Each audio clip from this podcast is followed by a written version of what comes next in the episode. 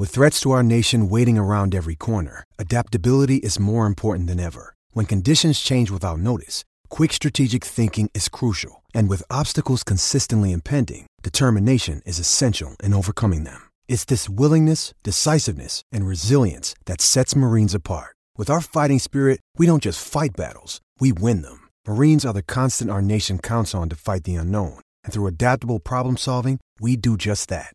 Learn more at marines.com. We've got the uh, women's Yes. coach, Peter Preston, has joined us. Good morning, mate.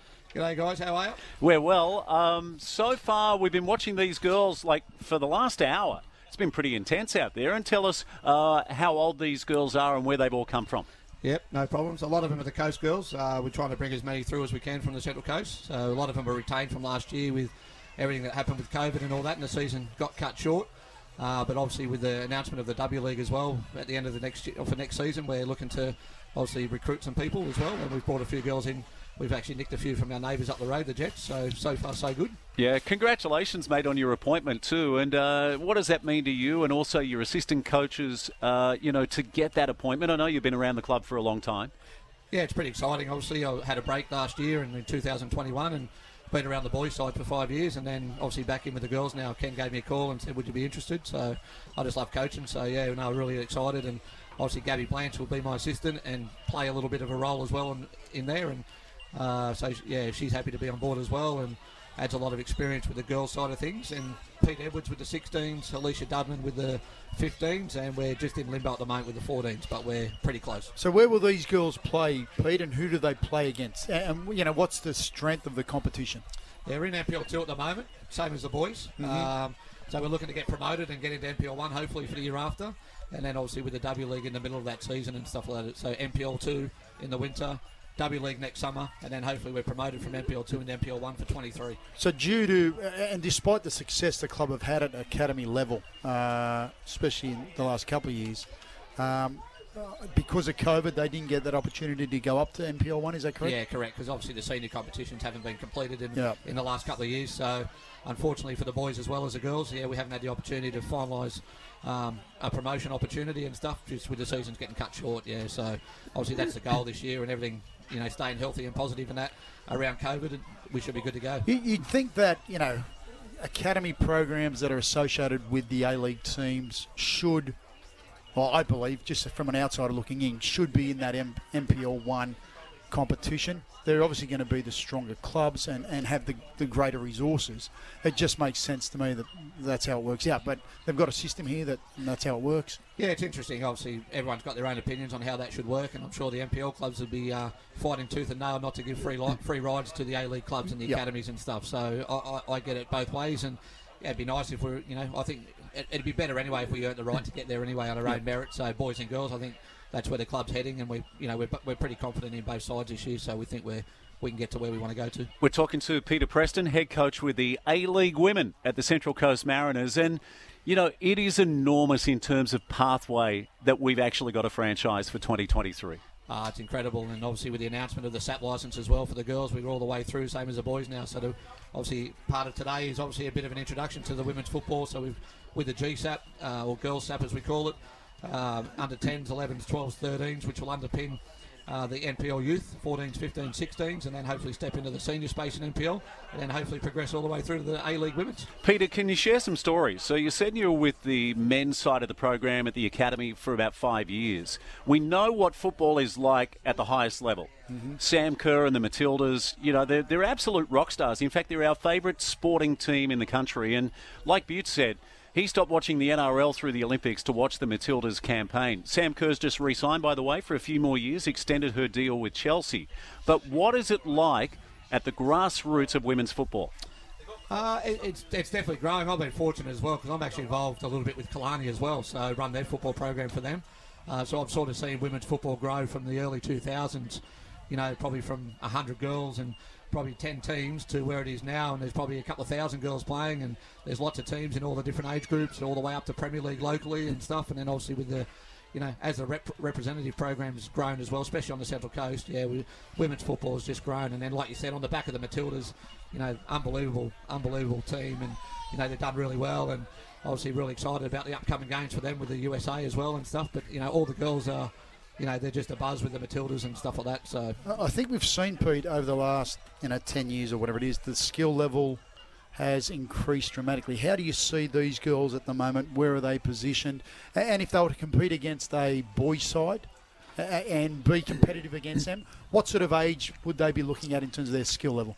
Uh, I think skill level at the top, there's no dramas. I think the technique and that for the girls is amazing. Yep. And it's just the physicality Yeah, yeah, yeah. and stuff, obviously, with the boys' physical presence against the girls. So that's where they, they get beat up a bit if they do play boys and that. So it's probably around, um, you know, physically probably 15 or 16 year old boys. Um, but technically, probably up with first grade boys and Yeah, stuff. yeah. They can Yeah. play, they can pass, they can kick, they can. You know, Yep. first touches are good. Well, I thought the recent games against Brazil, uh, I was watching with my son Corey, and it, they were mind blowing. How the speed of the game, the skill level of the game, and uh, you know, and some of the girls coming through too at a super young age.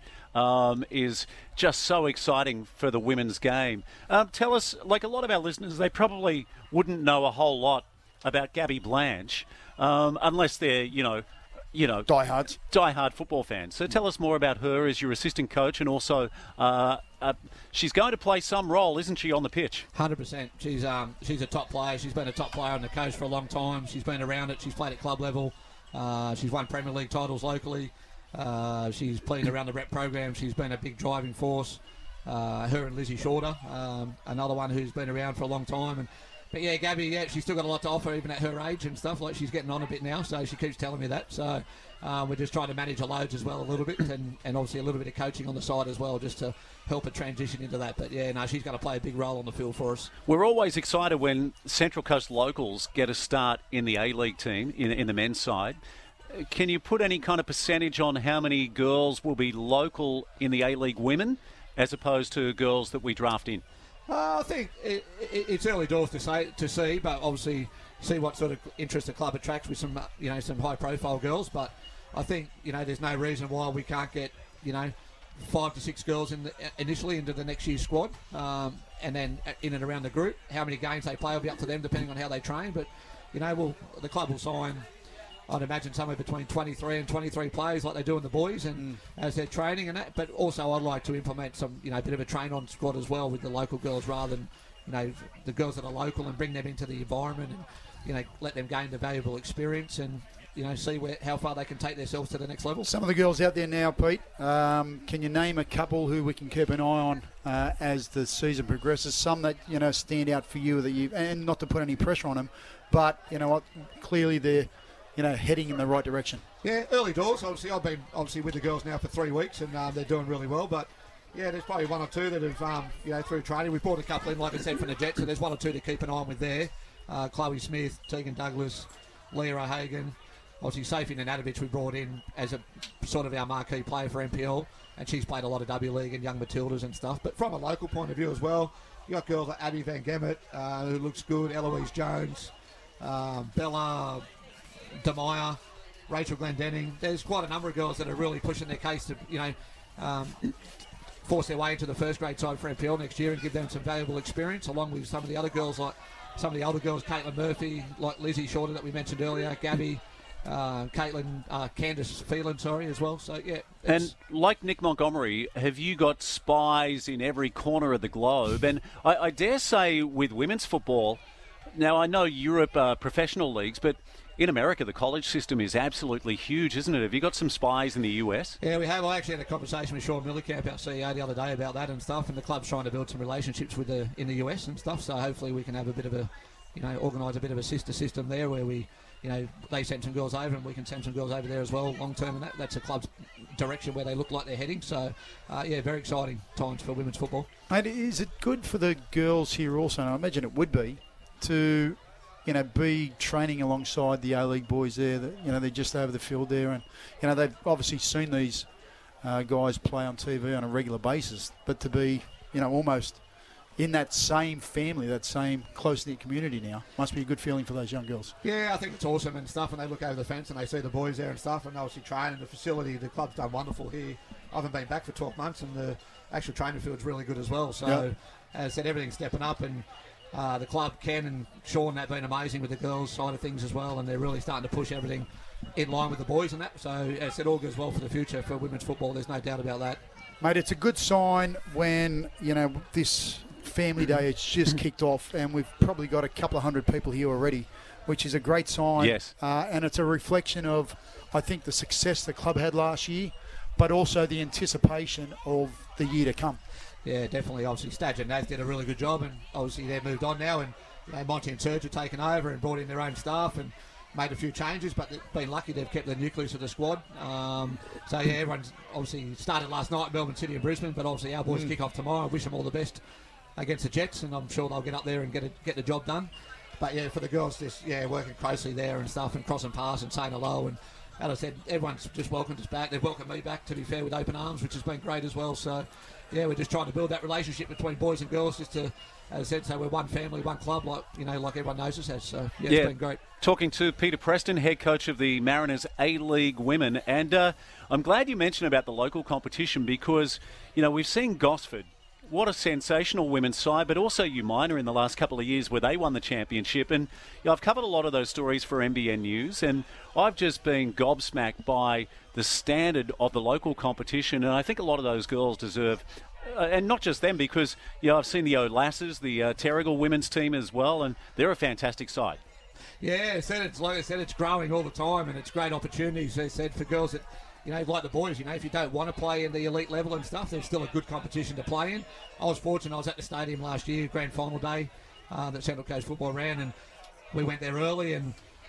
As I said, watch Gosford and uh, Gosford and Umina in the grand final. It was a penalty shootout. It was a cracking game, and obviously pretty exciting. I think it finished two all at normal time, and then Umina ended up getting them on pens, and yeah, it was amazing. So yeah, really awesome, awesome yeah, stuff. c- credit to all of them. Uh, Peter, thanks so much for your time. Uh, best wishes, mate, and uh, hopefully you'll be a regular guest on our show moving forward. Yeah, look forward to it. Thanks for having me, guys. Cheers. Appreciate you, it. Pete. We might uh, we might grab Mick Morley for a second because you just want to give a sponsor a uh, massive wrap. Uh, you were saying earlier that uh, is it DMC have been huge supporters of the Central Coast Mariners in particular. Grab that mic, Mick, and fire away. Mick, grab the mic.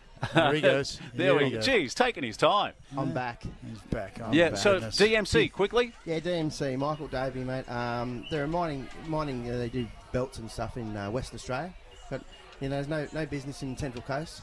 But massive supporter of the Mariners. Took all the boys out for lunch yesterday at uh, Baker Street at Gosford. Uh, the whole crew.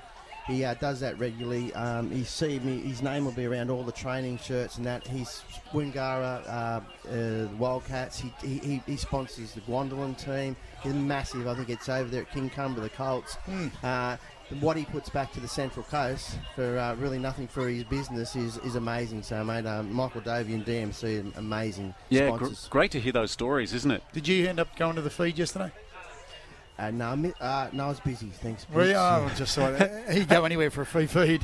have, a, have a look at him. He looks like he's struggling on this uh, Saturday morning. The great man. No, I'm no, no, I'm not, mate. I put the eye drops in before I came here. Um, Uh, this is Saturdays on the Coast. We're off to a break. We're back in just a few moments' time. Uh, Gary Birkinshaw, unfortunately, can't join us, but we'll talk some cricket. The Aussies winning the Oh. T20. They've broken the drought after 14 years. What Saturdays on the Coast on E SEN.